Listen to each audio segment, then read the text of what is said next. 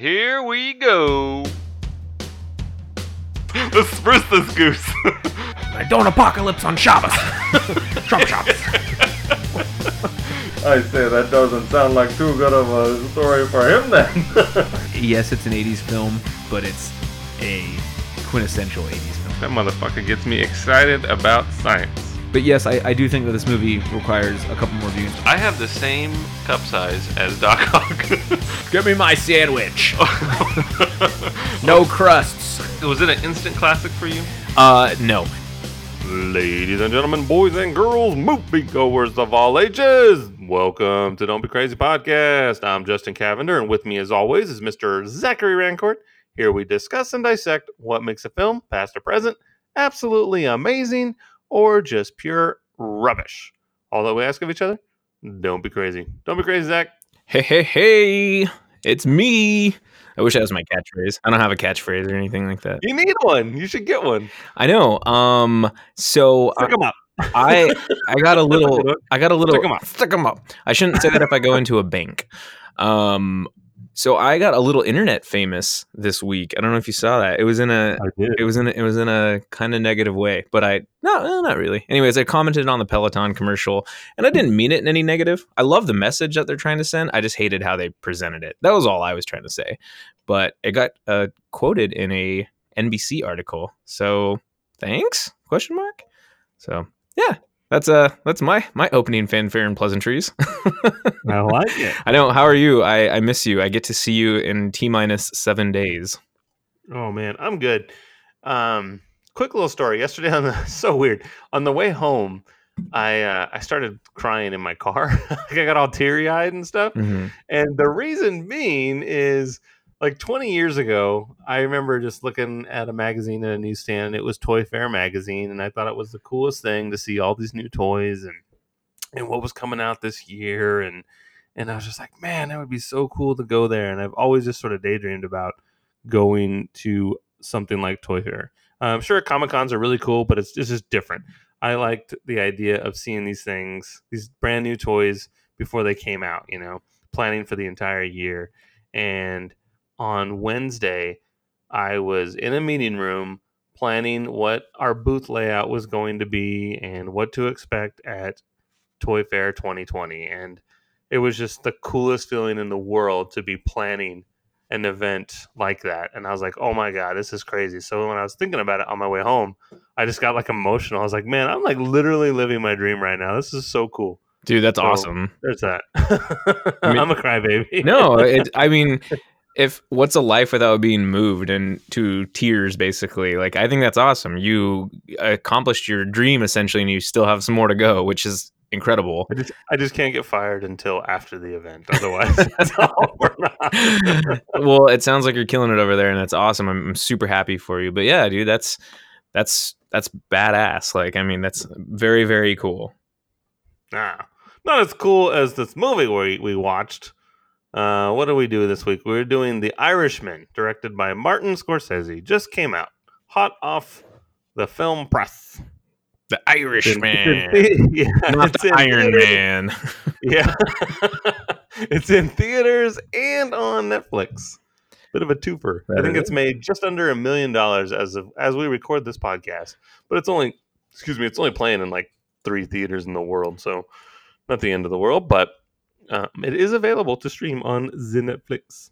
Yeah, and it is in 4K, which is excellent. Um, so I think that's that's great to watch. Uh, this movie is directed by Martin Scorsese, and he is not an up and coming director. He's been around the block a little bit. Uh, Justin, are you a Martin Scorsese fan? I, I am. I like a lot of his movies. Okay, Um, I, I feel like a lot of them are very familiar. They sort of tread the same ground, Mhm. and that's great. Um, you know, I I can watch Casino or Goodfellas um, any day of the week. Um, but even even some other ones like Taxi Driver. Taxi Driver is actually my very first DVD. I got that with Total Recall.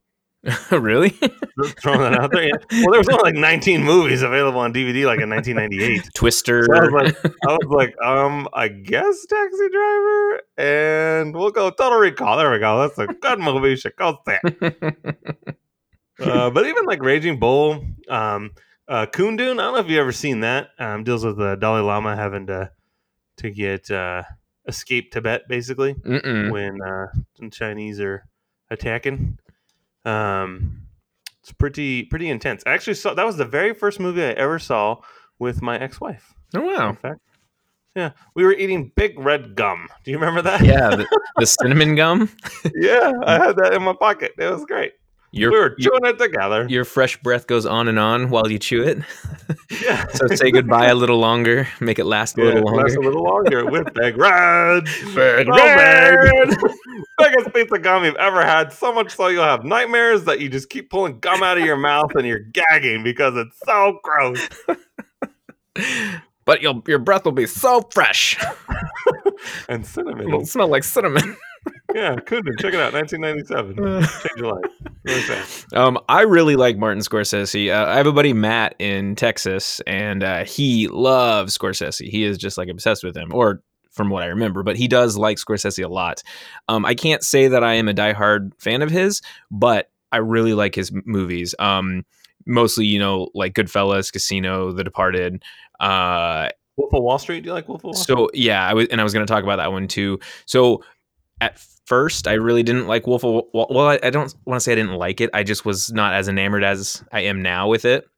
I think it's awesome. I think it's just all about excess, and Leo gives an amazing performance in it, and just this absurd movie that Scorsese is just like, I can do whatever I want with the camera, and it's really, really cool.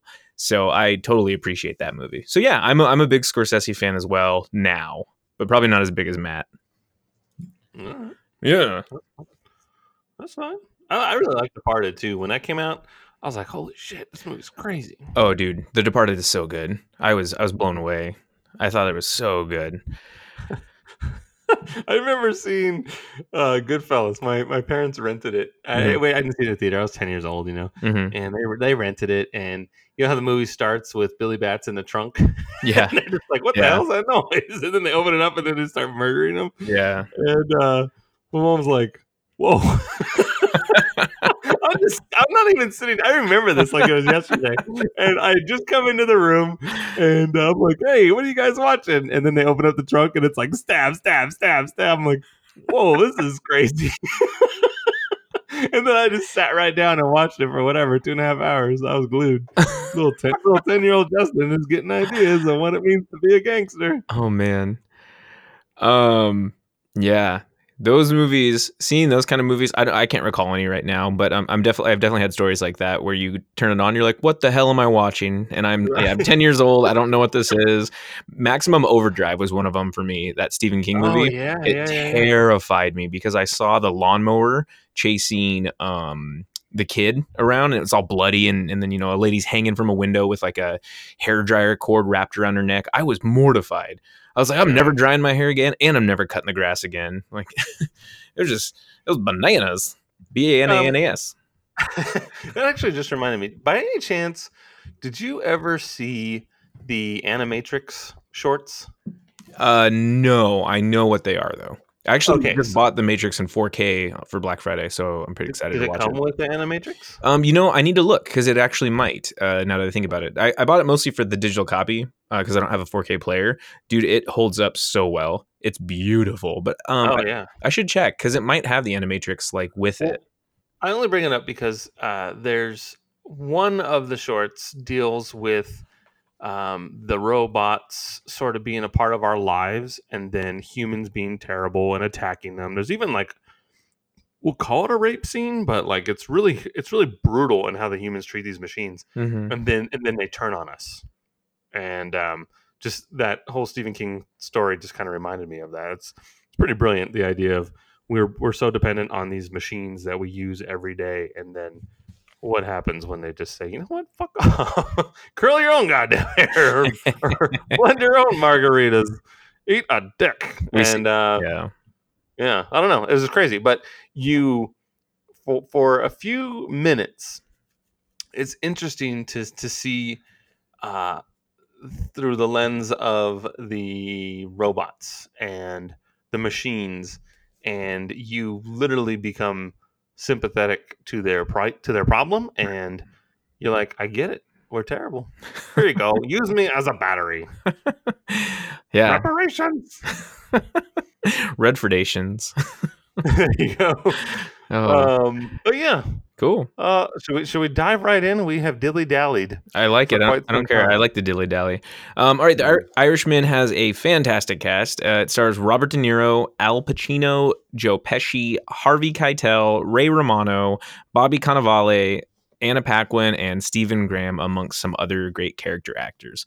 Uh, Dude, fun- Harvey Keitel is in the movie for like eight seconds, and he, he is amazing. He, He's like, re- he's really show. good. Yeah. Yeah. Uh, I don't know if he steals the show, but he's really good. I like that he's like now's not the time to not talk. I'm like, oh shit. I mean, he's he's on he's on scene, he's on screen with Robert De Niro and Joe Pesci. He's the only one doing the talking. Mhm. I think he steals the show. I think he's badass in that scene. he's rekindling his wolf from uh from Yeah. Fiction. He's saying in Um, the wolf. Shit, that's all you had to say. Um, so this is the first time Al Pacino has actually worked with Scorsese, which I think is really cool. Uh, but obviously, this is I think eight the eighth film with Robert De Niro where they've worked together. Just they have this awesome bromance together. Sure. Um, do you have the critical reception in front of you? Um, I do.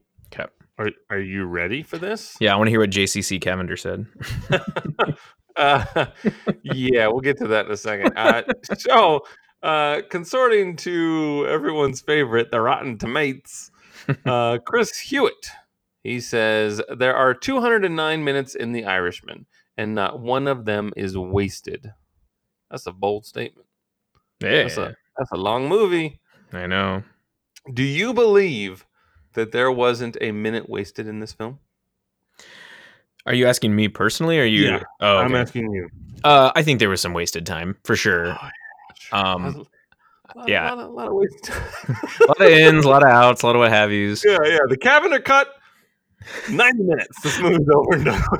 release, release the Cavender cut, um, uh, or as I, the cadaver cut. Release the cadaver cut. um, but yeah, uh, I think there's some, and we'll get into that a little bit. But uh, yeah, I mean, I think that this movie could have done the same minus like 30 minutes. But Sure. yeah, so, so that's Chris Hewitt of of the Minneapolis Star Tribune. Hmm. How fun. Okay. Um, let's see. Adam Graham from Detroit News. The Irishman moves slowly and pensively, invests in natural rhythm of conversations, and stops to smell the roses. And stops and stops. it's like if you've ever traveled across country with someone and they just have to go to the bathroom like every 15 minutes, and you're like, Jesus, tap dancing Christ. they even pull over and take breaks in the movie. It's it's fascinating. I'm like, yeah, you and me both, buddy. We both need breaks. I thought that that was kind of funny. Yeah. How about that? Hmm. Here we go. Uh, Moira Macdonald from the Seattle Times up in uh, Zachary's neck of the woods. Haha. Yeah. Say hi. Talk to her. Take her out. Hi. Hi. I'm sure she'll love that. Hello. Moira. Hello. Let's talk about the Irishman. Did you see my Uh, Peloton tweet? I'm famous. yeah, check this shit out. See those hearts? There's like 282 hearts on that tweet. A lot of- a lot of hearts on that tweet. Yeah. Anyways, it hearts or like what is Twitter? I- they're likes. They're they're hearts, but they're likes. Yeah. Oh, okay, it is a heart though, right? I got confused. Or Yeah, no- yeah, it's yeah, a heart. Okay. yeah. Uh, let's see. She says the Irishman is long, to be sure, but it's nevertheless compelling. Holy shit! Uh, thank you, Captain Obvious. Here we go. Um, Scorsese, De Niro, Pacino, and Pesci. That's four. There's a lot of people. All in their mid to late 70s are each carrying a lifetime of work with practiced ease. Yeah, um, I I will agree that it does not appear that any one of these people phoned in their performance.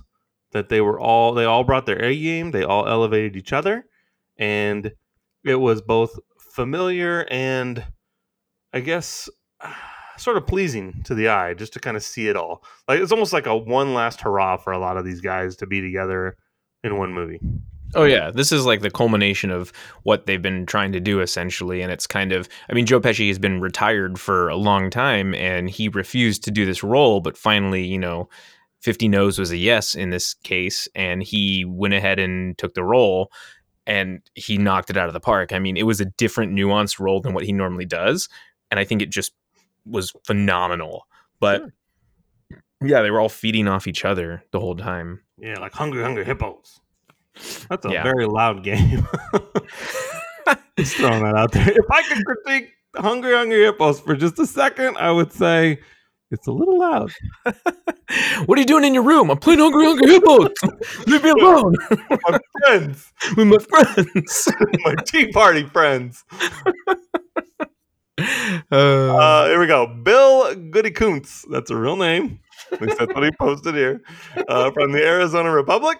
The Irishman is cinema of the highest order. Wow. that's a high order. Now, I noticed these are a lot of positive reviews. I know.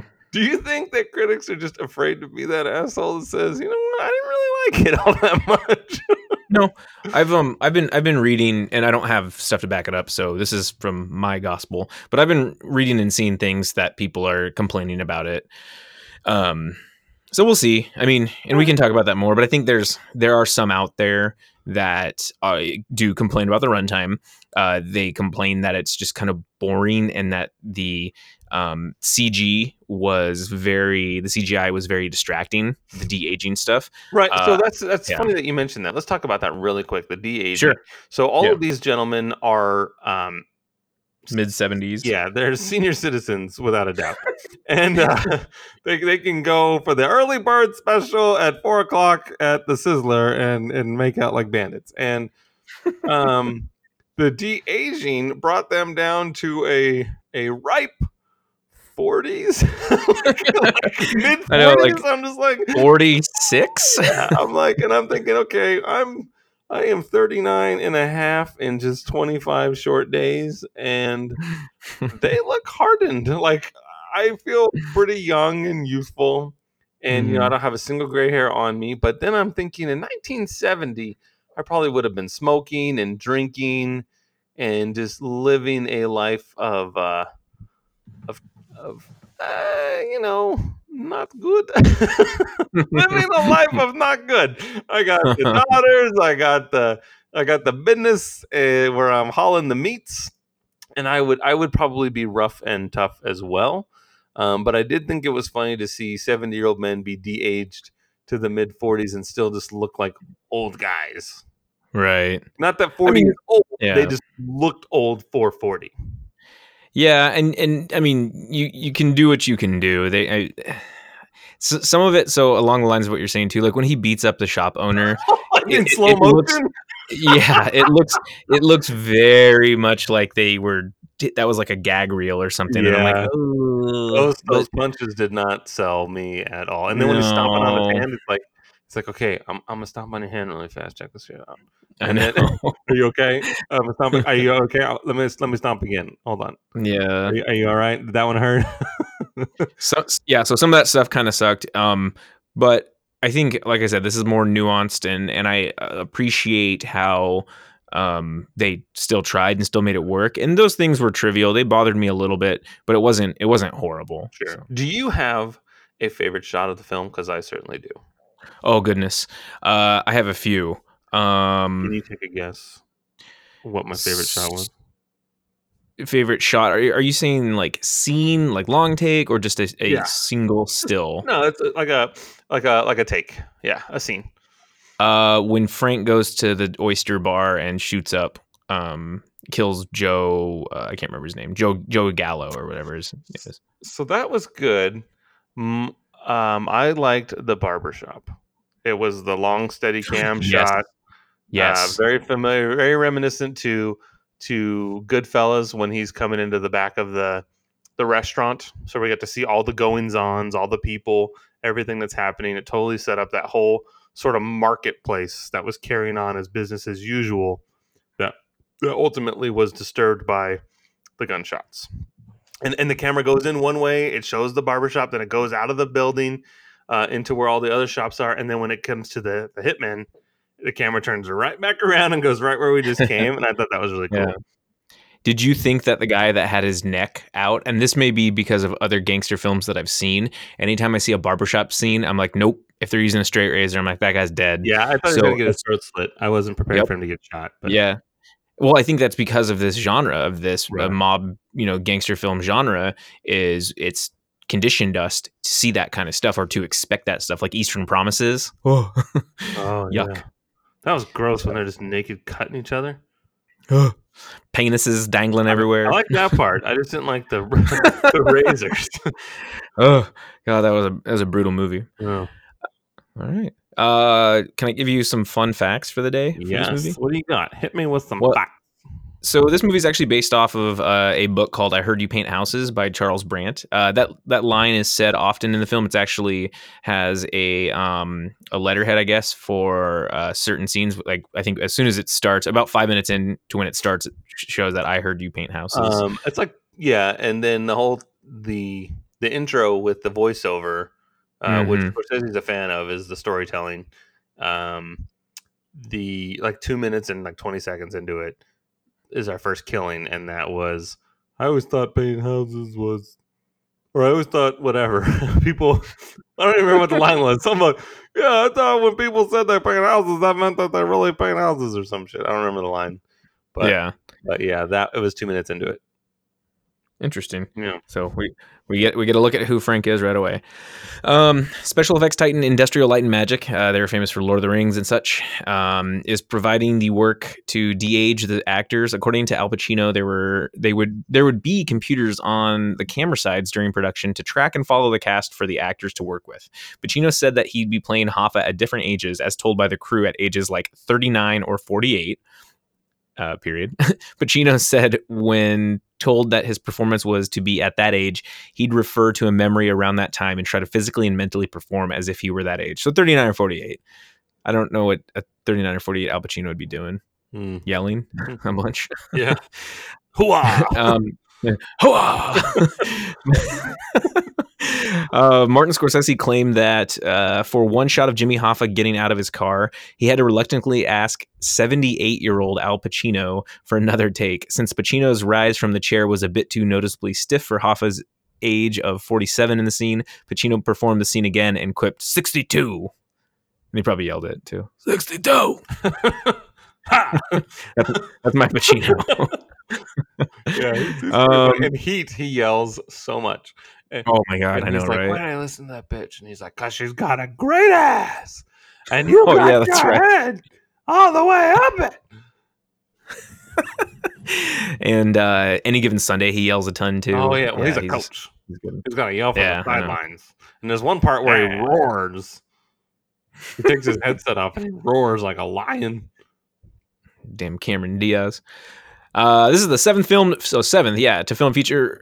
Uh, I'm sorry, seventh film featuring Robert De Niro and Joe Pesci. Uh, the others being Raging Bull, Once Upon a Time in America, Goodfellas, Casino, A Bronx Tale, and The Good Shepherd. So they clearly have a history. They're they're they're buddies. It's like if you and I were to make a movie, I'd be De Niro, you'd be Pesci, What, what? probably. Oh, that that was the amount of times that Pesci and De Niro were together. Okay. Yeah, so I'm wondering then how many times De Niro and Scorsese have worked together because Goodfellas, Casino, Once Upon a Time, that's three. comedy, Uh, Taxi Driver. Bronx Tale, that was King of Comedy. That's right, Taxi Driver. Uh, he might have done Cape Um, Fear. Did he do Cape Fear? I don't know if he did a Cape Fear.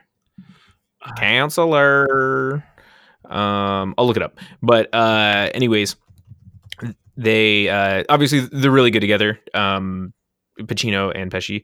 It was Scorsese. You're right. Cape Fear. Holy crap! I like that movie. I'm gonna have to rewatch that one of these days. Uh, all right. So the the word F U C K, um, and all permutations of it are used 136 times in this movie. This marks the sixth film directed by Martin Scorsese to contain more than 100 uses of the word fuck after Raging Bull, 114, Goodfellas, 300 times. Yeah, I Cas- bet Casino has a lot too. How many times do you think Casino says it? Uh, probably like 400. 422. All The right. The, the, the Departed, 237. And guess how many The Wolf of Wall Street has? uh, It's a lot. 572. Holy buckets, you were close. 569. Oh man, if oh, I would have been over on prices right. One dollar. Bob. you don't win the Chrysler Se- Sebring. No, I'm Uh, fucked. Dude, 569 times they said the F word. That's crazy. That's too much swearing. There's one part in Casino that I was reminded of when I was watching uh, The Irishman, and that is when when we were talking about when De Niro was beating up the guy that was mean to his daughter, and he was and he broke his hand, and he's like, "My fucking hand!" And uh, there's a part in Casino when he goes to see his bookie, and he's like, I, "You," I, he's like, "You taking?" I thought you was laying down. He's like, "No, I'm taking." And he takes his money, and then he he's like, "You don't got it. It's right here." And then he hits him in the head with the wad of cash, and the guy's like, like "Hey, my fucking head." it just makes me laugh every time because then, then Pesci repeats it. We were fucking it. Oh, it's so great. Oh, and okay, so that's really interesting because Casino and Goodfellas, Wolf of Wall Street, um, a lot of of I mean that's just three, but even Taxi Driver, they're very quotable. There's a lot of quotable lines in these movies, and I can't think of a single one from The Irishman, eh, with the exception of um when when Heard you paint houses. there's that, and then when Pacino's Mhm. talking about uh, if there's a gun, you run towards them. If there's a knife, you run away. gun, you charge. Knife, you run away. I thought that was pretty funny, but um, those are the only two lines that I remember. I remember it is what it is.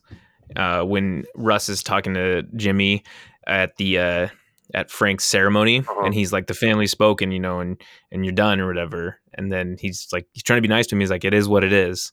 And he goes, "What the fuck is that supposed to mean?" Um, yeah, that was really cool. Mhm. Pretty much everything that Pesci, that uh, Pesci said was phenomenal. But um, you're right. I, I don't know if I can recall every line from it just because it was so long. But Yeah. I do remember a few. You know, you know which movie I thought was a dud for Scorsese? What? was Gangs of New York? I liked Gangs of New York. I really liked uh, Bill the Butcher. I Yeah, thought, well, he, he 'cause was Dan- great. Dan he was great, but I don't think that there was anything else exciting about that movie at all. I, I was Yeah. I was always scared when uh, the butcher was on screen because I didn't know what he was going to do. He was so unpredictable. But other than that, I was like, all right, I never need to watch this ever again. Mm-hmm.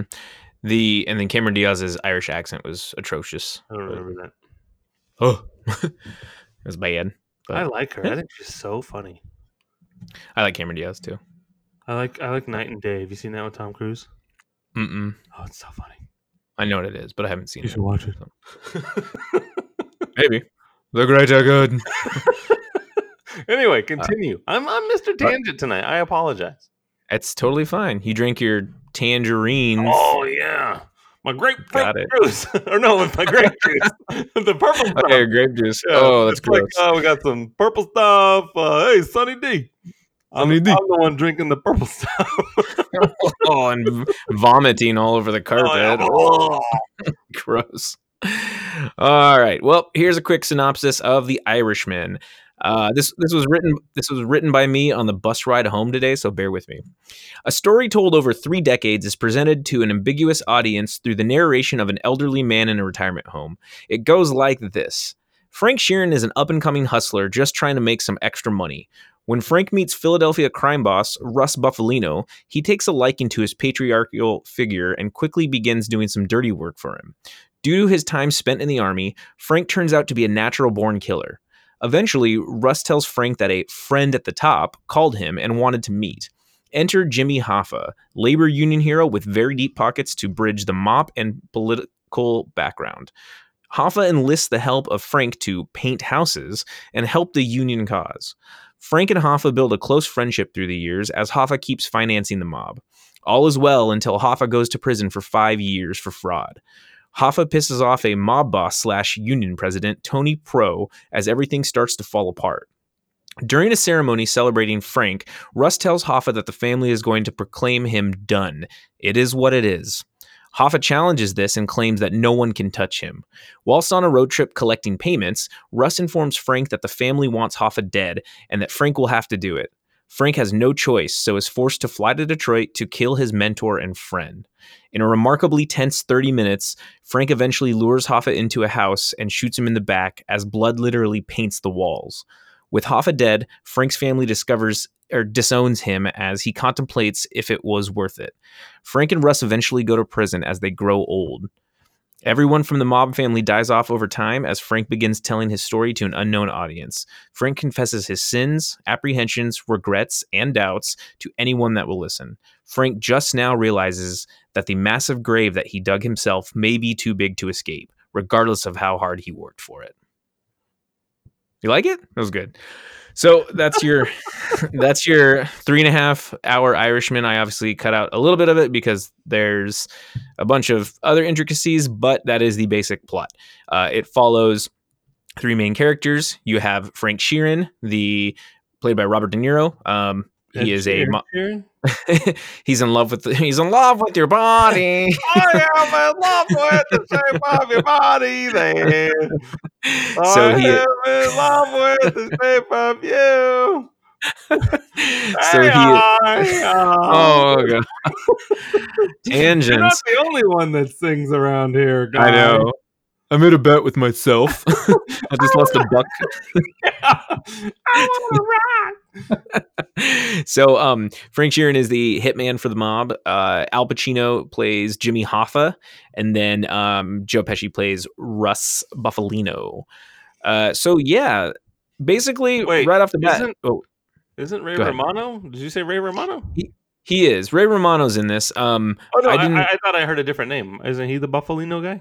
He's also a Bufalino. He is Oh. uh, I think Bill Bufalino. He's that, that Dude, that's how they, yeah that's how they um that's how frank and russ are reacquainted because they meet at the truck stop and then they get reacquainted after bill is is frank's attorney for his labor dispute Got it. and then they go out for dinner and he's like hey this is my cousin russ and he's like oh whoa and then they speak italian to each other oh, they that's right. How do you know Italian? That's right. Yep. Yep and then he gets to meet uh vito i think it's vito uh harvey keitel and whatnot but yeah it's pretty cool The wolf. the wolf You know who's that's all yeah, you had to say you know who's in this movie? The guy that you just said was the the Bufalino. ray romano No, the other guy. tony pro No, I it Stephen like Graham? Razor something. razor ramon yeah, there's like a skinny Pete and a fat Tony and all these other guys in this movie. Oh, forget I forget his name. It doesn't matter. But he I was gonna say I really like him as an actor. Now I um Skinny Razor, that's who I was thinking of. The guy that's like, Hey, I want to deliver you steak at the beginning. Oh, Bobby Uh, Cannavale. Cannavale? Yeah, Yeah. that guy. I love that dude. I like him too. He's good. Uh, he always reminds me of the movie The Other Guys when he's like, "You shot Derek Jeter." He's just a funny dude. He, he does funny. everything. He can be a he can be comedian, or he can just be like a real dick and an asshole. It's funny. I know Um, he's yeah he's he's good, and I feel like he's he's picked up over the the past few years Yeah. for his uh, his repertoire. He was on um, Nurse Jackie, and he That's had right. this really interesting role where his son was just a complete fuck up, and and he just was couldn't deal, and it was it was really great. And he was a doctor, and he's trying to, you know, like, hey, I'm better than everybody in this hospital, but really, he was just as vulnerable and and a bad dude. And and he was really good in that too. Yeah, But anyway, I digress. I just want to say I like him. He's a good guy. you should go see him. him. um, what uh, so so what did you think of this movie? I agree with a lot of the the obvious was that it was long. Mm-hmm. Um, I definitely think um, that Scorsese was so in love with this movie that he didn't want to cut much out of it. And I think that as an audience member, I would have appreciated a little bit shorter of a movie. Um, but um, I thought it was good. I, I, I, I like it, but I I'm in no rush to watch this movie again, which is weird because Departed I saw like five times really quickly. Mm-hmm. I was like, oh my god, I love this movie so much. Oh my god, I love this movie so much. Casino, I've seen. I could probably recite the whole goddamn movie. Casino, I've seen it so many times. Probably my favorite. I think that Casino is my favorite Scorsese movie, which is kind of weird. But I think what I like most about it is sort of the. It's almost presented in like a document, uh, a documentary on Mhm. how casinos work for like Mhm. the first hour, and it's it's really good. Like I just I like the pacing of Casino a lot, and because because it's like it's just one scene after another. It's all ramped up, and you're just along for this crazy ride. and then it's just a crash and burn, and you just got to sit there and watch these people just crumble and fall apart. Mhm. Whereas this movie, I felt like the formula was someone dies, there's a sit down meeting, lots of discussion, then there's, uh, oh, hey, we got to go deal with this. And then there's an explosion, someone dies, then there's a meeting, then there's an explosion, then someone dies, then there's a meeting. And it just felt like the same thing over and over and over again for three and a half hours. It was good because I like the conversations that were being had Mhm. you know you don't you don't go to a, a Scorsese movie for the action as it were you go for the characters and the and the the dialogue Mhm. but um I really liked Pacino's scenes um and I really liked Joe Pesci like you said and I still think that my my biggest takeaway was that 3 minute scene with Harvey Keitel I thought he was so badass Mhm. but I mean, at the end of the day, I liked it. I'm glad I saw it. But it is very familiar as you watch it. As this is when I was texting you, I was like two hours in. I was like, I feel like I've kind of seen this movie before, man. Um, you know, uh, Scorsese kind of likes that time period. The he's he's kind of stuck on the 70s and 80s in a lot of his mob movies Mhm. and uh, it's fine. It's a palette that he's obviously, you know, mastered and he's comfortable with. But I think what's really cool for me is when he steps out of that comfort zone. You know, some of the movies that I said that I liked were, you know, like The Departed or uh, Wolf of Wall Street, Kundun. I think it's really cool when he can step away from that mob movie for a little bit and do something different. So Mhm. my favorite mob movies are uh, Goodfellas, Casino, and like Mean Streets Mhm. and I've and that's three very awesome movies, and it's cool to have another one, but uh, it didn't bring anything new to the table for me. So I think that um, a lot to un- unravel there. I appreciate everything you said, though. Um, so, do you think that he can make this film like if he cut thirty minutes from it? Do you think he could have done that? Because remember, this is his this is his work. Like this is what he does. Do you think that he could have cut thirty minutes from this film? I think so. Because originally it was supposed to be four hours, and he wanted to make it into a two part movie. And that's fine too. I would have done that. Yeah. I, I could have enjoyed that, or, or it could have even been, uh, whatever, like six 45 minute episodes or something. I don't care. hmm Um, I, I think a lot of his storytelling works that way, where you don't need to sit through that long. It's it's more fun when it's uh, in doses and you're you're left wanting more. Right. At one point, I was like, "Fuck, I don't want to check my watch, but I'm going to." Yeah, Like, I, I, I did that too. to see how much time was left. I I did was that like, too. How long have I been sitting here? And and and when you're in a movie theater, you can't do that. You just gotta. I Right. mean, I'd, I'd turn off my phone. I don't have my watch because I'm afraid that it's gonna have some sort of hiccup and it's gonna light up and piss everybody off or whatever. So I I have going blind, and um, I I just felt like I had to just press pause for a second to see how much time was left, and I was like. 91 minutes, Jesus Christ. and then I was like, okay, that's fine. It's only been I'm halfway. But I mean, halfway of a three and a half hour movie is a full feature film. And I was like, okay, cool, no big deal. Just just kind of eyeballing. And then I did it again. And I still had like 42 minutes left. And I was like, fuck. Come Yeah. on, man. So my um I mean I agree with you. I I think it was really long and it was hard at times to because I would pause it and be like, holy crap, I'm only an hour into it. But um that wasn't necessarily a bad thing. So uh, you were talking about how like you love Casino and all these other movies and uh, the crime drama, the gra- the gangster film. Uh, my only question that I'll pose. So I, I I really liked this movie. Um, I didn't love it, but I really liked it a lot, and I'm very glad I saw it. And I think I can highly recommend it to everybody. I just think that people need to go into it knowing it's a very long movie, um, and just to try to pay attention because there's a lot of names that get thrown out. I watched it with subtitles, and that helped a lot. But there's a lot of Tonys getting thrown out there, so Yeah. you have to really pay attention.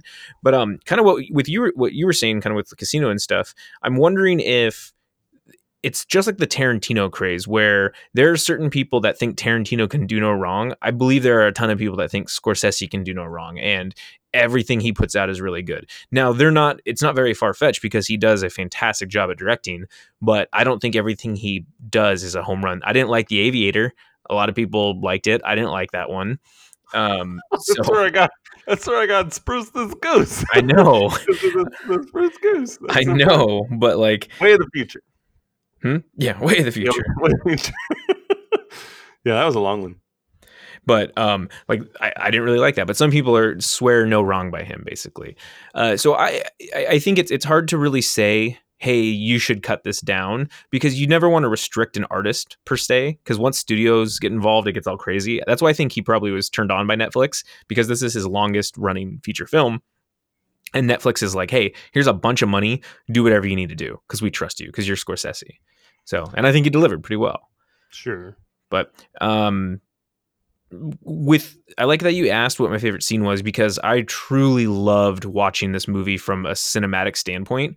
Um, I think he's a true auteur, and his use of like transitions and different title cards and long takes and just different tracking shots and what have you were so fun. And he did a lot of time shifts with it. So there was a hospital scene. I can't remember. I think it was when Russ was older, and he's he walks. Yeah, so, so there's like three times. Yeah. Three three standout time periods. There's sort of the the the future, uh, or like we could say the present, I guess, and Yeah. then you know the the way way back past, and then the middle, mm-hmm. and it keeps flip flopping through those. flippity flippity flop. Mhm. Um, but he, he he did a good job of blending all of that together, and I, th- I I think that worked really well with with his uh his camera technique and everything. Um, I also like the narration, the the voiceover narration. He loves doing that. Uh, I just I really liked it. Um, I think it worked well with this because this would have been a way longer movie if we didn't have it. so Yeah. I I do appreciate what he did with that. Did you happen to notice any like standout establishing shots that would sort of tell the audience what time period we're in every time I went to it? Um, I wasn't thinking of it as I was watching it, but just as we're talking about it, I'm just trying to see if there was some sort of familiar thing that would happen to let us know that oh, this is a a super mega flashback or in the middle or present day. No, you know, I don't think so. I think it was just uh, the de aging would would wear off. Something would happen, Yeah. and and when you could see them clearly in their like 60s or whatever, you're like, oh, okay, the de aging's off now. You got the salt and pepper, and then you got yeah. s- the, salt. Salt and pepper's here. Salt, salt, salt. um, what do you think is so? This movie is doesn't stray away from any type of violence, and Scorsese is big into violence and almost kind of over the top killing. So we see that in Goodfellas, Casino, The Departed. Uh, what do you think is Scorsese's obsession with violence, and why is it so extreme? I think just to show that it's an ugly world, to remind you that you, you know, he sort of gives these this this glamorizes the life that these characters are in, Mm-hmm. and I think that the violence is sort of that whiplash to remind to snap you back to reality that this is a cruel and harsh world, and this is the ugly side of it. Mhm. And I would think that that's it. and I think that that's exemplified. I mean, we were we were poking fun at that that uh, shop owner scene, but I think the message behind that is like he went and beat the crap out of the shop owner because he yelled at his daughter, right? And his daughter is now this implanted this thing in his daughter's brain, and she's like, I am terrified of my father because he just beat the crap out of this guy for no reason. Um, it, it, it might have been a trivial reason. And then we see things like the riverbed of guns, and De Niro is basically saying you could arm a small country with how many guns are down there, or something like that. Uh, Right. Just showing how violent Philadelphia is. it's quite gnarly. It's not all cheese sticks. It's not all cheesesteaks. a lot of crime. A lot of crime there.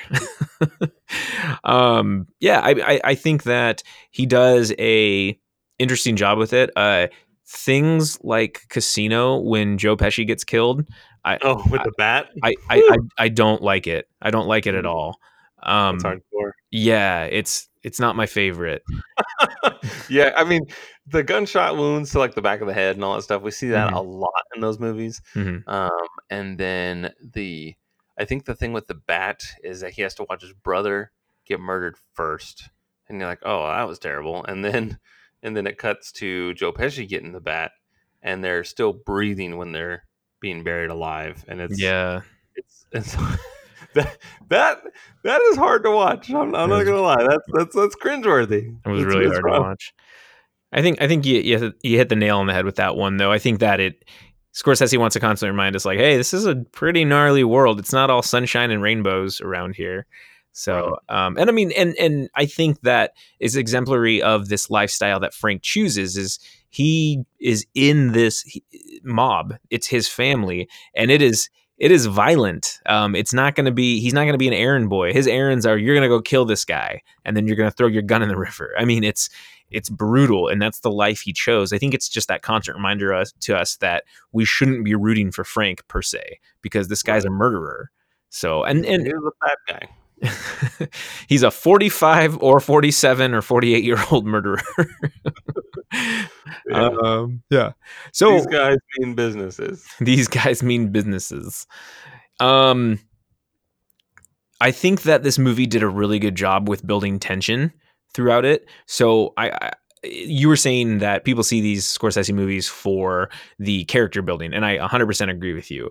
Uh, he is great at his character development, and I think that there are so many awesome scenes in this movie that were not a fast-paced action scene, but the tension built just through the dialogue and just through the nonverbal communication of these actors. Um, things like when Frank gets pulled to the diner to talk to Angelo to Harvey Keitel after he- burnt down that um, what was it, the laundromat mill, the laundry Mhm. mill. He was, And- yeah, he was going to, right? I don't think Or he was going. Okay, yeah, he was going to, and he gets pulled in, and I honestly was like, "Dude, is he gonna die?" But then I forgot that he's narrating the whole thing. but, right. like- and that, and that's the thing too, right? Is you think that because he's narrating it, he's going to be safe, Mm-hmm. but um, Casino taught us that that's not always the case yeah, because um, you know Joe Pesci was talking through most of that movie too, and he didn't make it. Yeah, no, I agree. So, um, I, I, thought that that to into what you were saying too, uh, Harvey Keitel is awesome in that scene because you really get a sense of kind of what's going on, and it just you finally get that that breath that you can release after he's like Russ really likes you, and you know he doesn't. He he basically saved his life at that point. You're like, holy shit. Right. Um, when Jimmy's giving the speech in Miami and um and Frank is scoping the audience, uh, when Frank is just like his he's his bodyguard and he's looking through the audience and it zooms in at all these teamsters who are you know clapping and cheering, but he's looking for the one guy who's going to try to pull a gun, and we get to kind of vicariously see it through Frank, Frank's eyes. Even that was tense. Um, and then of, of course like the final 30 minutes which were i think masterclass filmmaking but um, you know what i mean right Mhm. yeah, so I, I- I think that the, this film did a, a really good job of building very tense scenes in a very Scorsesean way. So There you go. yeah, yeah, yeah.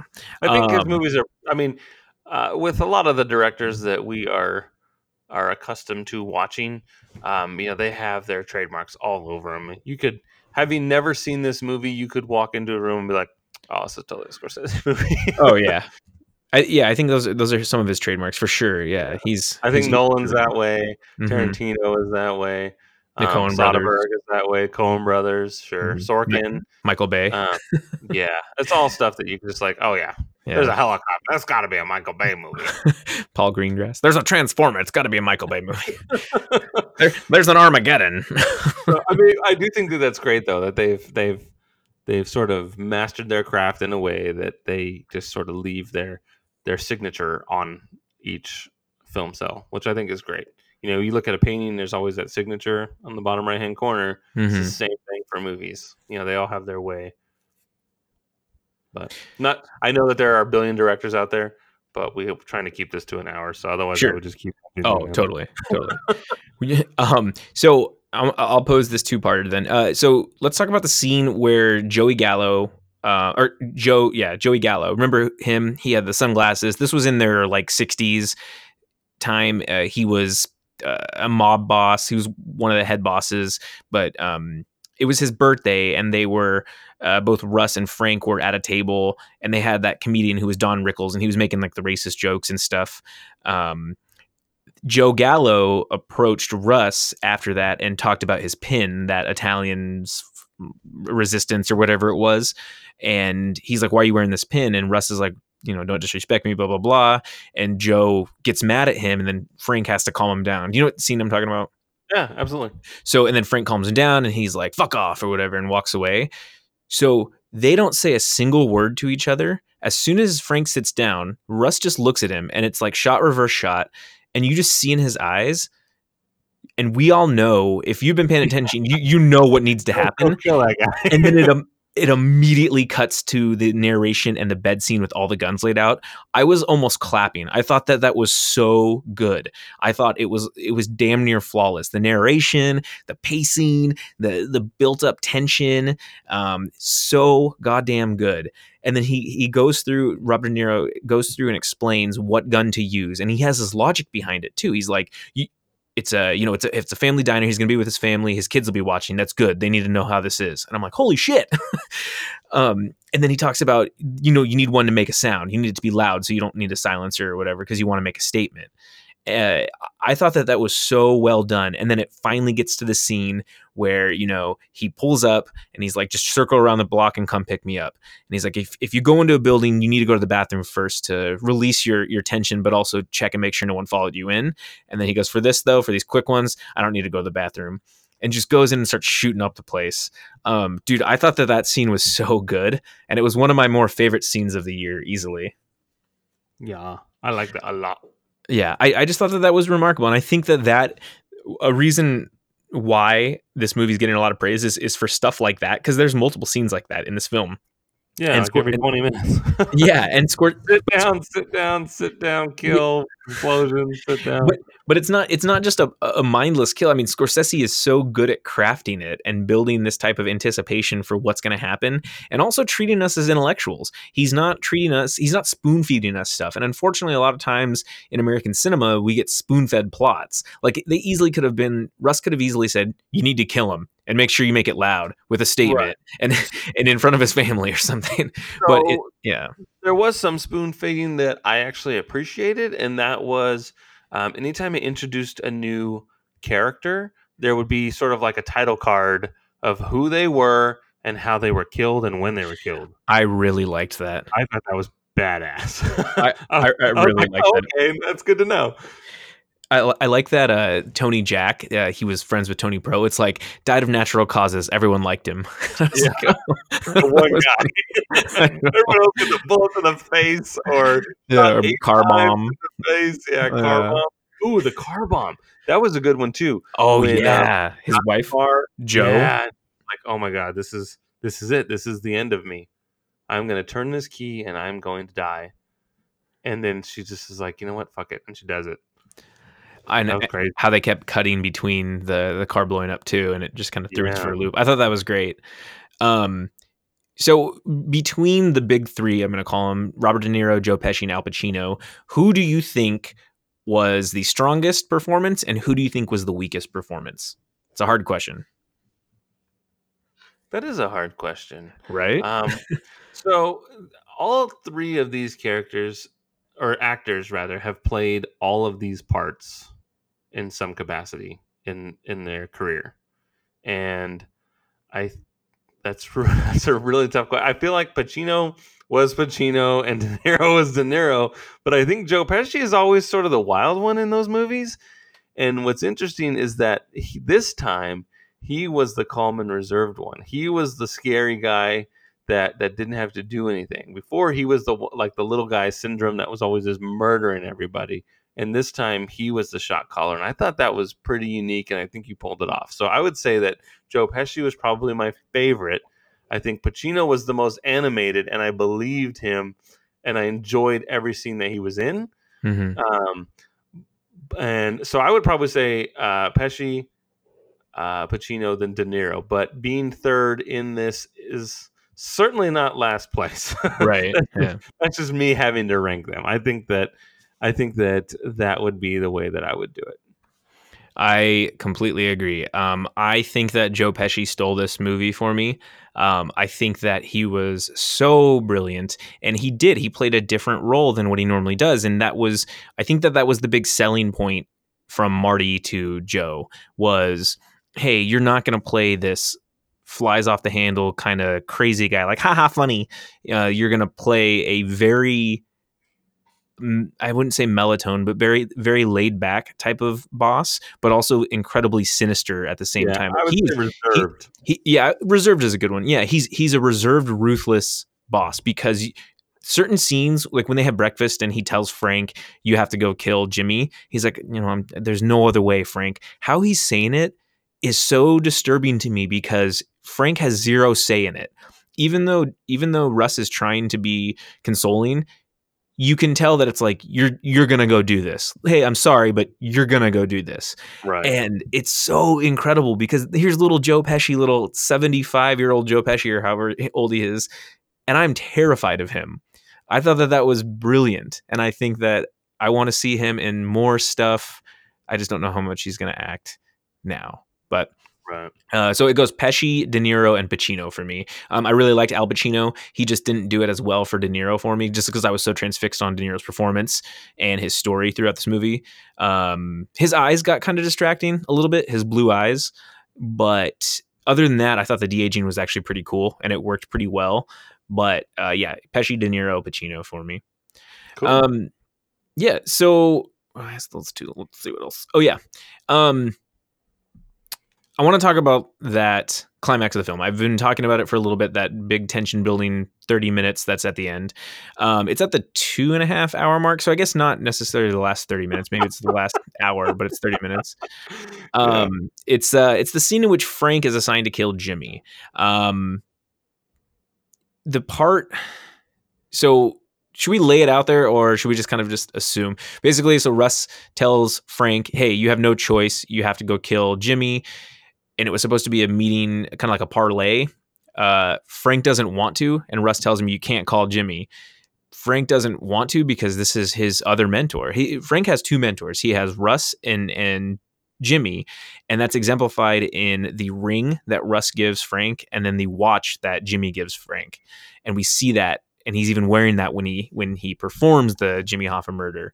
But the slow buildup of just taking the plane there, grabbing the car, driving past the uh, the country club, and seeing him parked, um, driving to that house, the whole time in the back of my mind, I was like, "Please don't do this. You you you do not need to do this." And then you see that that snake that he picks up. I can't remember that guy's name. He was uh, a hitman for the mob earlier and then they get in the car the whole fish thing in the back seat when Chuck, chucky's like oh i carried a fish and then the the glasses guy's like it's okay i'll sit back here but frank is like no i'm sitting here you're sitting there so like part of me was was thinking oh dude he's gonna kill the glasses guy and then him and jimmy are gonna go run off into the sunset or something i was not expecting it to happen and it it happened and it paid off really well. Uh, that was a very, very captivating 30 minutes for me. I don't know how you felt about it, but I was just very, very intrigued by it. Yeah. So the whole thing, like, so ever since I was a boy, I knew who Jimmy Hoffa was because of the whole, like, he, he just disappeared. Mm-hmm. And so I didn't know what the answer was. Like, I, I wasn't sure if it was going to be Frank that was killing him or if he was going to decide not to do it and somebody else was going to do it.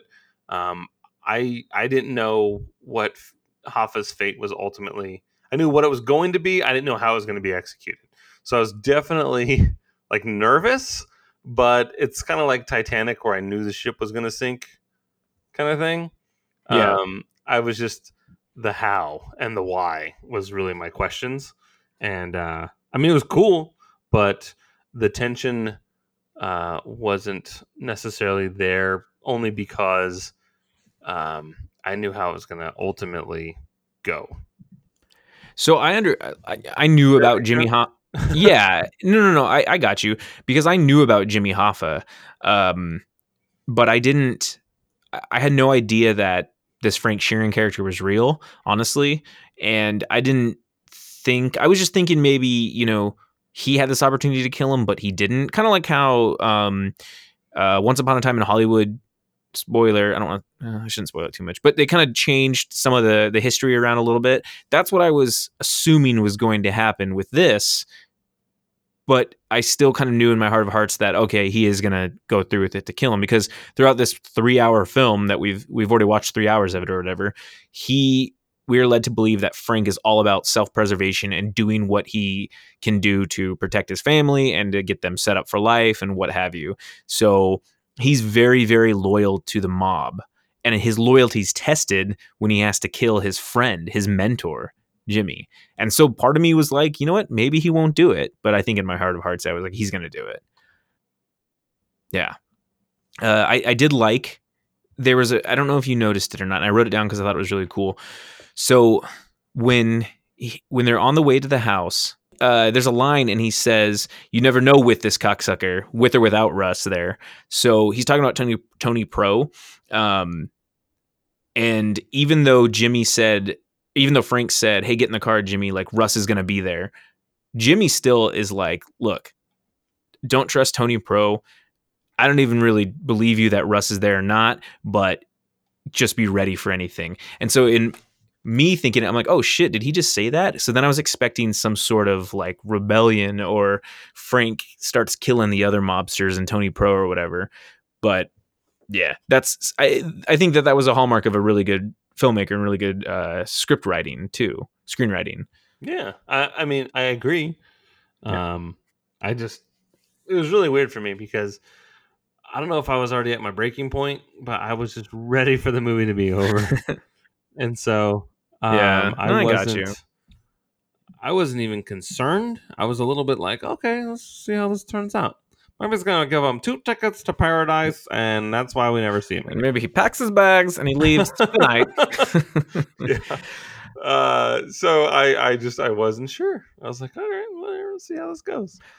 Um, but he's the the way he is portrayed in this motion picture show. Um, he was going to do things. He being Hoffa was going to do things on his terms, and so that helped sell that he was not going to make it. You know, he you could never convince him to go into hiding. He would never do that. So when when they had that that uh, ceremony scene, the dinner, and Russ is talking to him, and he's like, you know, it is what it is. That's when you kind of know because when Hoffa's like, you can't you can't touch me, I'm Jimmy Hoffa or whatever. Yeah, he's Uh, like, let him try. I got dirt on them. Blah blah blah. And if Yeah. history tells us anything, I'm like, dude, you better count your chickens before they hatch. You know, or don't count your chickens before they hatch. You're gonna something's gonna happen, bro. And yeah, you're gonna need a couple things. You're gonna need an abacus. Yeah. You're gonna need someone to write down what it is that you're counting. yeah, Check your numbers. Got to crunch those numbers. gotta yeah adjust for the wind ratio too. Yeah. Are they nervous? Are these chickens nervous? Are they gonna lay an egg when they're nervous? Are they roosters? Because they don't lay eggs. they just have sex with eggs to make other chicks. All right, moving on. I seen it spreading their seed all over the place. um, so I think that uh, this is pretty on purpose. I want to get your thoughts on this, but do you remember the story that Frank says to Russ about being in the military? He's like, "Oh, you were in the army, right?" When they're speaking in Italian, and he talks about the German soldiers, how they, Yeah, they yeah, they dig their own graves, and no matter how hard they work, they do it because they think that maybe if they work hard enough that he would spare their lives. And then he just he blasts them. He just shoots them. So what do you think that kind of meant for this movie? um, that just that we all have a part to play, I guess, and that when your job is done, so are you. You think so? So how I interpret it, and just bear with me, how I interpreted it is here you have Frank who is just following orders, is exactly what he says. You know, you do the job, you get paid. He's just following orders and he's focusing on making sure that his life is set up, that his family's life is set up. But through his life, he does these things and he remains loyal to the mob or the family or Russ. And it's not always the right thing, but he is working hard while he's constantly losing relationships with his wife, like he cheated on his wife or whatever. Um, his daughter hates him and will never speak to him because she adored Jimmy. He loses his best friend slash father figure slash mentor in Jimmy Hoffa. All for what? They all, all of his friends die off. He's the last surviving member, and no one will talk to him. He's alone in the hospital. And he even says that really kind of sad line. He's like, "Oh, I didn't even know it was Christmas." Because he has no one there for him. So He's all alone. yeah. So why would he work so hard if if there's no chance of salvation? Essentially, I don't know. that's how that's how I interpreted it. And I might be off the walls with it, but I think that that's pretty. I think that's a pretty good comparison, per se. Um, yeah, I, I, think that there was a lot of imagery in this movie. Um, and I think that kind of kept reminding the viewer about it. So I talked about the ring and the watch and their importance to Frank. Uh, anytime that there was a you know a big part, like when he held the gun and shot Jimmy in the head, you could see the watch and the ring, and it was kind of just it's just heartbreaking to see that because I don't think he wanted to do that. I know he didn't want to do that, but he had to, uh, or at least he thought he did. Um, you know, he he constantly was putting himself forward. Like he took the the steak scam to make some scratch, but um, it, it, it progressed from there because then he got into the business with Russ. Well, he lost his job. Then he got into the business with Russ. He almost blew up the linen the warehouse for money because he he wanted more money for his family. And then he almost got basically killed by Harvey Keitel. Ru- Russ saved him, and then boom, he gets involved with Jimmy. Um, he kills Jimmy. Like it's just one constant string of bad decisions. If that makes any sense. Yeah, no, I agree.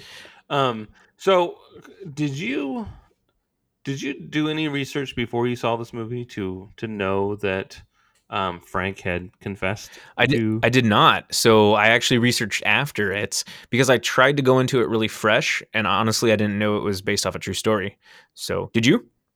I knew that it was based off a true story. Yeah, I, I just didn't. Um, I was not aware um, that he had actually confessed to before he died. You know, he had spoken to uh, the guy that that wrote the book, I believe, uh, that he had uh, killed Hoffa, and he had t- did the retelling of his story, Mhm. and that's what the movie is basically showing. That eyewitness accounts had said that you know they saw two people leave the restaurant, and neither one of those two people were uh, Jimmy Hoffa. They witnesses did see him standing, you know, in front of his car for a long time, and he had called his wife in that afternoon saying, "Hey, I got stood up. This is bullshit." Because you know how he thinks his time is precious, and he doesn't want to be. You know, they made that point. They hammered that point home that he doesn't like waiting. Mhm. You get ten minutes and that's it, kind of thing. Mhm. Um, so he had called his wife and said, "Hey, there's no one here," and then he's never heard from again. Um, so the movie is pretty much retelling uh, Frank's story, sort of his confession uh, before he dies. Yeah, I um I thought that, that was that was a good setup that they did with the time thing and how they made it such a big priority in it. But yeah, I didn't know anything about this um and actually had to research what was true and what was false. And they did, they took some liberties, but they did a pretty solid job for what it is. And a lot of people a lot of people were saying that um the real Frank Sheeran might have been fabricating his story and maybe that's just what he was claiming. So this movie could all be false, but you know, who knows, right? Right. So that's that's funny because you know he gets uh, approached by the FBI and and they're like, you know, why don't you just just tell us who did it? He's Mhm. like, everyone's dead. There's no one. There's no one alive that can be upset with whoever you. if you tell us what happened, it's it's fine. Everyone's dead. Yeah, no one's And gonna whack him or anything. Yeah, and uh, I I do find it fascinating that maybe, I mean, it's just one of those things. He had the pre in the movie. There's the priest that goes to him and reads him his rights, sort of thing. Like he's he's dying of cancer, so maybe maybe he's just like I got to get this off my chest. I don't know. Yeah, I so that's that's kind of where I was like, maybe he did, maybe he didn't though. But yeah, who who really knows? I'm not one to say that he's lying because that would seem like it would match up, and especially if they were close friends and whatnot. But mm-hmm. yeah, um, I don't know. I don't know. I don't know. I think that I just think that Scorsese is is so uh, great at sticking with what he knows, and I think that's why we get a lot of the same type of movies about these things with excess or uh, loyalty and testing that loyalty, um, sex, drugs, violence. Even kind the, of just even the period piece, like he he just sticks to the same. he is. Yeah, you're right. Yeah, it's very. Yeah, it's like Uh, nostalgia thing. 60s, 70s, and the 80s, or whatever generation you're in. Yeah, past, present, future sort of thing. Or I guess not past, present, future. Past, kind of past, present. Yeah. And you know, Yeah. that's it's important to remember that he, it, which was this was probably this is one of those movies if you can handle it that would really benefit from a, a second viewing.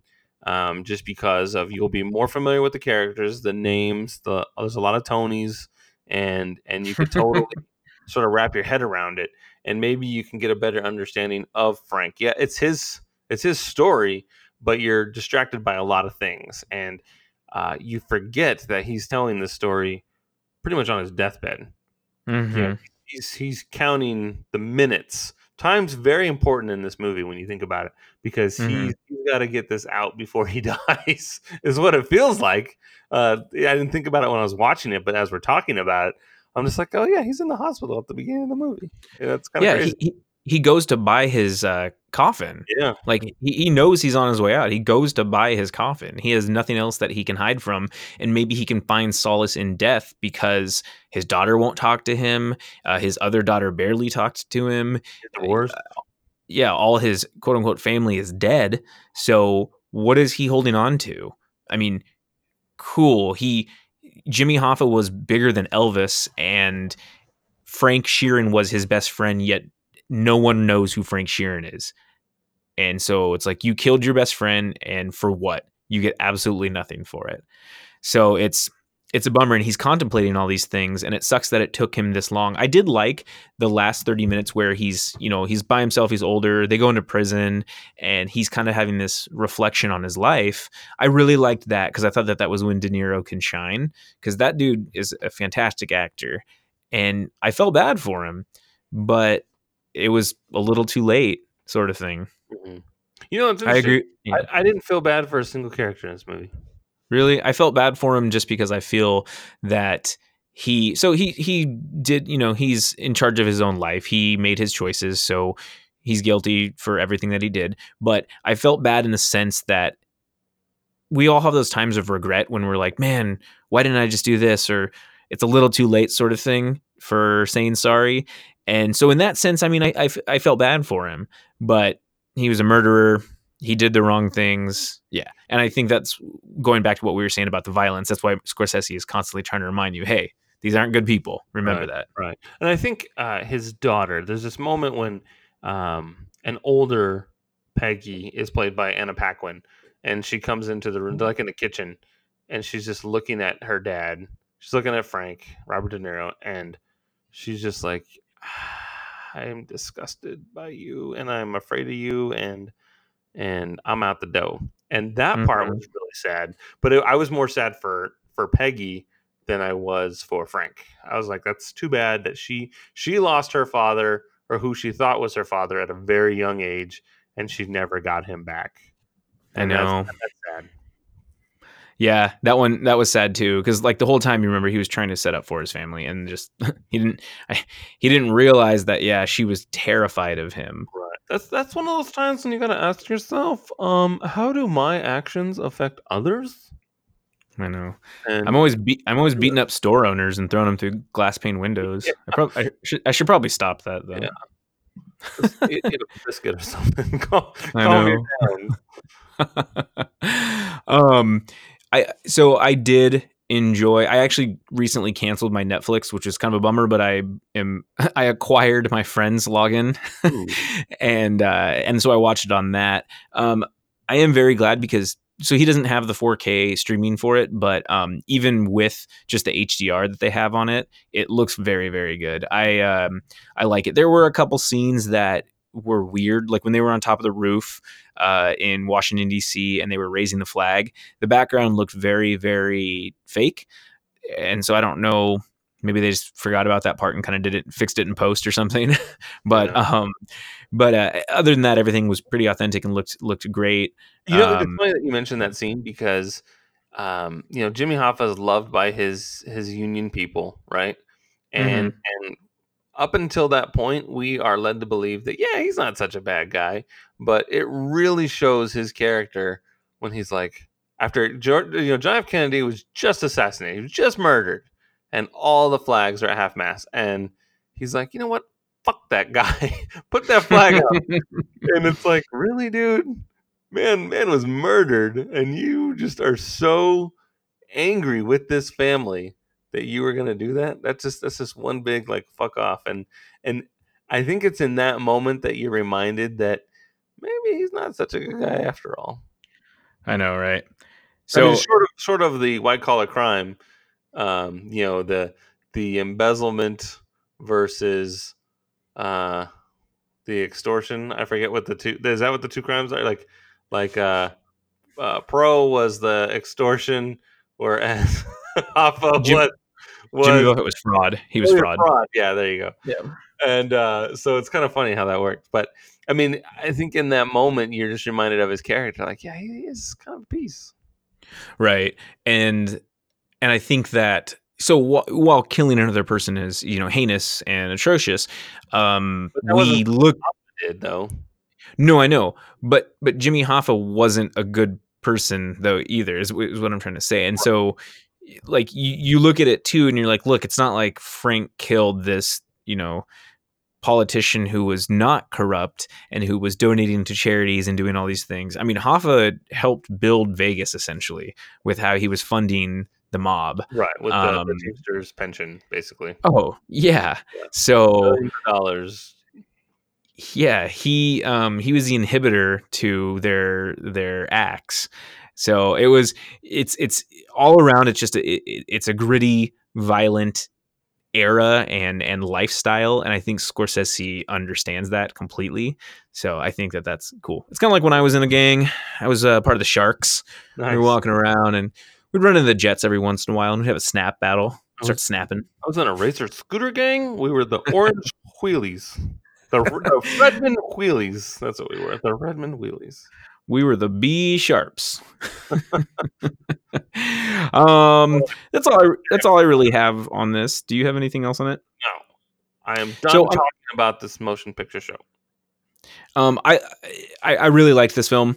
Uh, I think it was a masterclass showing of filmmaking from Scorsese. Uh, I think that this is some of the best that I have ever seen Pacino, De Niro, and Pesci, which says a ton because they have a big resume. But this is very very good. It might also be because we haven't seen them in a long time, but I do think that this is some of the best that they've done. Um, there are a few slower moments in the movie, but the three and a half hour runtime doesn't always truly feel that long. It's paced pretty well for being a three and a half hour movie, I will say. Uh, the movie is a character study exemplified by precise and elaborate dialogue. I wrote all this down because my mind was going all crazy. But uh, and the cine- cinematography and editing were spot on and captivating. I found myself incredibly invested in the characters and what could happen to them, despite lack of eh, hardcore action of them, like you know, grappling and punching and doing whatever. I still was really invested and was excited to see what happened. The climax of the movie was incredibly suspenseful, and it will most definitely be studied by film majors to come. I, I, I think it will. I think it's going to be one of those scenes that they're going to break down, and people will look at it and show how to build tension and how to have exposition in your story. Um, and then one of the biggest themes in the movie, I think, is loyalty, and we see that tested time and time again throughout the entire motion picture show. Um, and then most of it is hinged on the superb acting talents of those big three. So Mhm. those are my thoughts. I wrote it down because my mind was going crazy after this, and I had to have it. So yeah, too too long didn't read. I liked this movie. There you go. Um, the uh, DP was Rodrigo Prieto. Uh, Yeah, I saw that. so I mean, he's got some pretty sweet movies under his belt, like Eight Mile. Dude, I like I like Eight Mile a lot actually. Uh, with the battle. Dude, I, I I rap battle. I know that entire I know that entire rap battle by heart. I used to my brother used to have that DVD and he lived in a separate room. Like we had a, a detached garage and my dad built like a or it had like a upstairs room basically like an apartment. And so the oldest kid would always get to live up there. And so my brother had 8 Mile and I'd always go up there and watch 8 Mile cuz we had like 6 DVDs at the time and he had 2 of them. Mhm. But I freaking loved that movie and I remember the entire rap battle. like Brittany Murphy. Um, but he also Yeah. did. Um, uh, I'm sorry, I forgot. Oh, Wolf of Wall Street, Uh-huh. which I know it's your favorite. Uh, It's not my favorite, but I do like it. Argo? Argo. Uh, uh. Argo. I like Argo. Yeah, I do too. I I am one of those guys though that puts the town over Argo. I just freaking love the town. Oh, I agree. I think the town is is far and away better than Argo. I love the town. I think it's it's great. I watched it the other week, and I think it's great. The other week, not the other. Yeah. Um, is that it? Are we done? Um, yeah, my, my letter grade for this film, I'm gonna give it an A minus. Uh, what what are you what are you gonna give it? Oh my god! I'll give it a B, a solid B. That's a good. I mean, I think it's a good grade. In uh, Justin Cadaver's uh, body of film work, you can. Uh, I, I'd say that's pretty good for you since you hate everything. I like Karate Kid Part Two.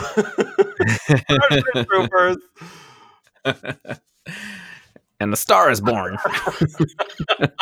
Boondock Saints. Oh, the other one, Citizen. Here's a hot- here's a here's a hot take. I don't like Boondock Saints. Oh, I said it. yeah, Troy Duffy, man, he's a he's a character. I know he says the f word a lot. So. Um. So uh, I forgot to ask you. I guess we're doing it- it backwards. Or have you? Did you watch any good movie this week or past couple weeks um, that you maybe want to recommend Hmm, besides this? I don't think so. Oh, you know what I watched? I watched Crawl the other day. Oh, you told me about that. Was that good? It's Sam Raimi, right? Yeah, it was fun. I liked it. I would die pretty early in an alligator movie. uh, my swimming's pretty good, but I'm not. Uh, you know, I don't compete, so I'm not fast enough. But um, and I feel like though, if I were in a boat due to weight capacity issues, it might be closer to the water there, and the alligator would jump up and get me.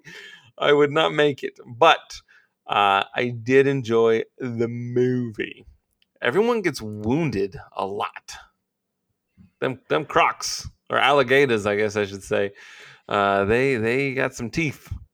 So I haven't seen it yet, but I do like Sam Raimi, and I do like when he makes a fun kind of scary That's- movie like that. So fun, scary movie. I mean, it's not it's not terrifying by any stretch of the imagination. Um, I don't. I mean, I don't even remember a lot of jump scares. Like you're prepared the entire time. Like it shows the alligators coming, kind of thing. Like you don't have to worry about, um, you know, like in those bathroom scenes when they're in the bathroom, you know something horrible is going to happen. They open up the medicine cabinet, and when they close it, there's someone behind them, kind of thing. There's right, that that doesn't exist in this movie. You just see okay, good. see people, you see alligators, and then and then red water. it's Yeah, that's that, it's good. That's something I hate a lot is when you see that jump scare because you're like, oh, this is I know what's gonna happen. They're gonna drop a pen when the camera pans back up. There's gonna be a headless woman behind her or something like I that. I mean, there were there were definitely tense moments, but it was never just uh, you know, this crocodile comes flying through the window kind of thing that scares you. But right. I um I watched Over Overlord Oh, on Amazon Prime. that movie's good, dude. That's like uh, it's like Wolfenstein on steroids. Yeah, I can um I can totally recommend it to people because it is only about an hour and a half long, so it's a quick watch. It's actually pretty enjoyable. Um you have um uh the Greyjoy guy from Game of Thrones, the bad one, the who like wanted to impregnate Cersei. He plays the evil German in this one. Uh you have Wyatt Russell, Mr. Kurt Russell's son, who's in it, and then you have um I cannot remember his name, but he is blowing up right now. He's in a lot of stuff he just what I recently saw him in was um he was Will Reeves in Watchmen. He was the younger version of him. Oh yeah, yeah, But- yeah. Uh, like uh, Jovan Adepo or like- something like that. Yeah, there you go. Yeah, it's like Jovan Adepo. I think is his Yeah. name. Oh my god, when Um, he goes to the bunker and and he's Yeah. kind of hiding and ducking behind the corners and just trying to do the, like the reconnaissance and he got lost in there. hmm Whoo! I was scared. I know. I know It was great. You're just hearing like these screams and like barking dogs, and he's just trying to survive. I'm just like, holy shit, dude. I was like, I might have been holding on to Brett and Felix in the theater while I was I, I was scared. Like that was Yeah. just, it was terrifying. Just waiting to get for him to get caught. I was like, mm-hmm. oh my god, I don't like this at all. It was crazy. Overlord, Yeah. good one. You should. It's like a good movie. You should go see it. you should. Great. Well, thank you for listening to another fun and festive episode of the Don't Be Crazy podcast. I hope that you take the time to watch The Irishman, whether you do it in the jokingly 17 10 minute segments or whatever it was that I'm seeing online. It is it is totally worth your time and uh, I think you will enjoy it. Um, if, if anything, it is it is a treat to have three of some of the the biggest uh, A-listers in Hollywood together doing what they do best. And I think that you would be doing yourself a disservice by not watching this motion picture show. Uh, remember to follow us on the Twitter there. You have the at DB Crazy Pod, uh, at ZachDale60, and at Edgy Armo. Uh, we always appreciate the feedback, and we love it when you listen and or when you watch the show and then you listen to the podcast. Uh, that way, it's fresh in your mind. I think that helps a lot of people. Um, and and bring your thoughts and crazy ideas uh, to the Twitter, and let's hear it, and we'll give you a shout out. You have a fun and festive evening, just like this podcast was so freaking cool. Bye. So much.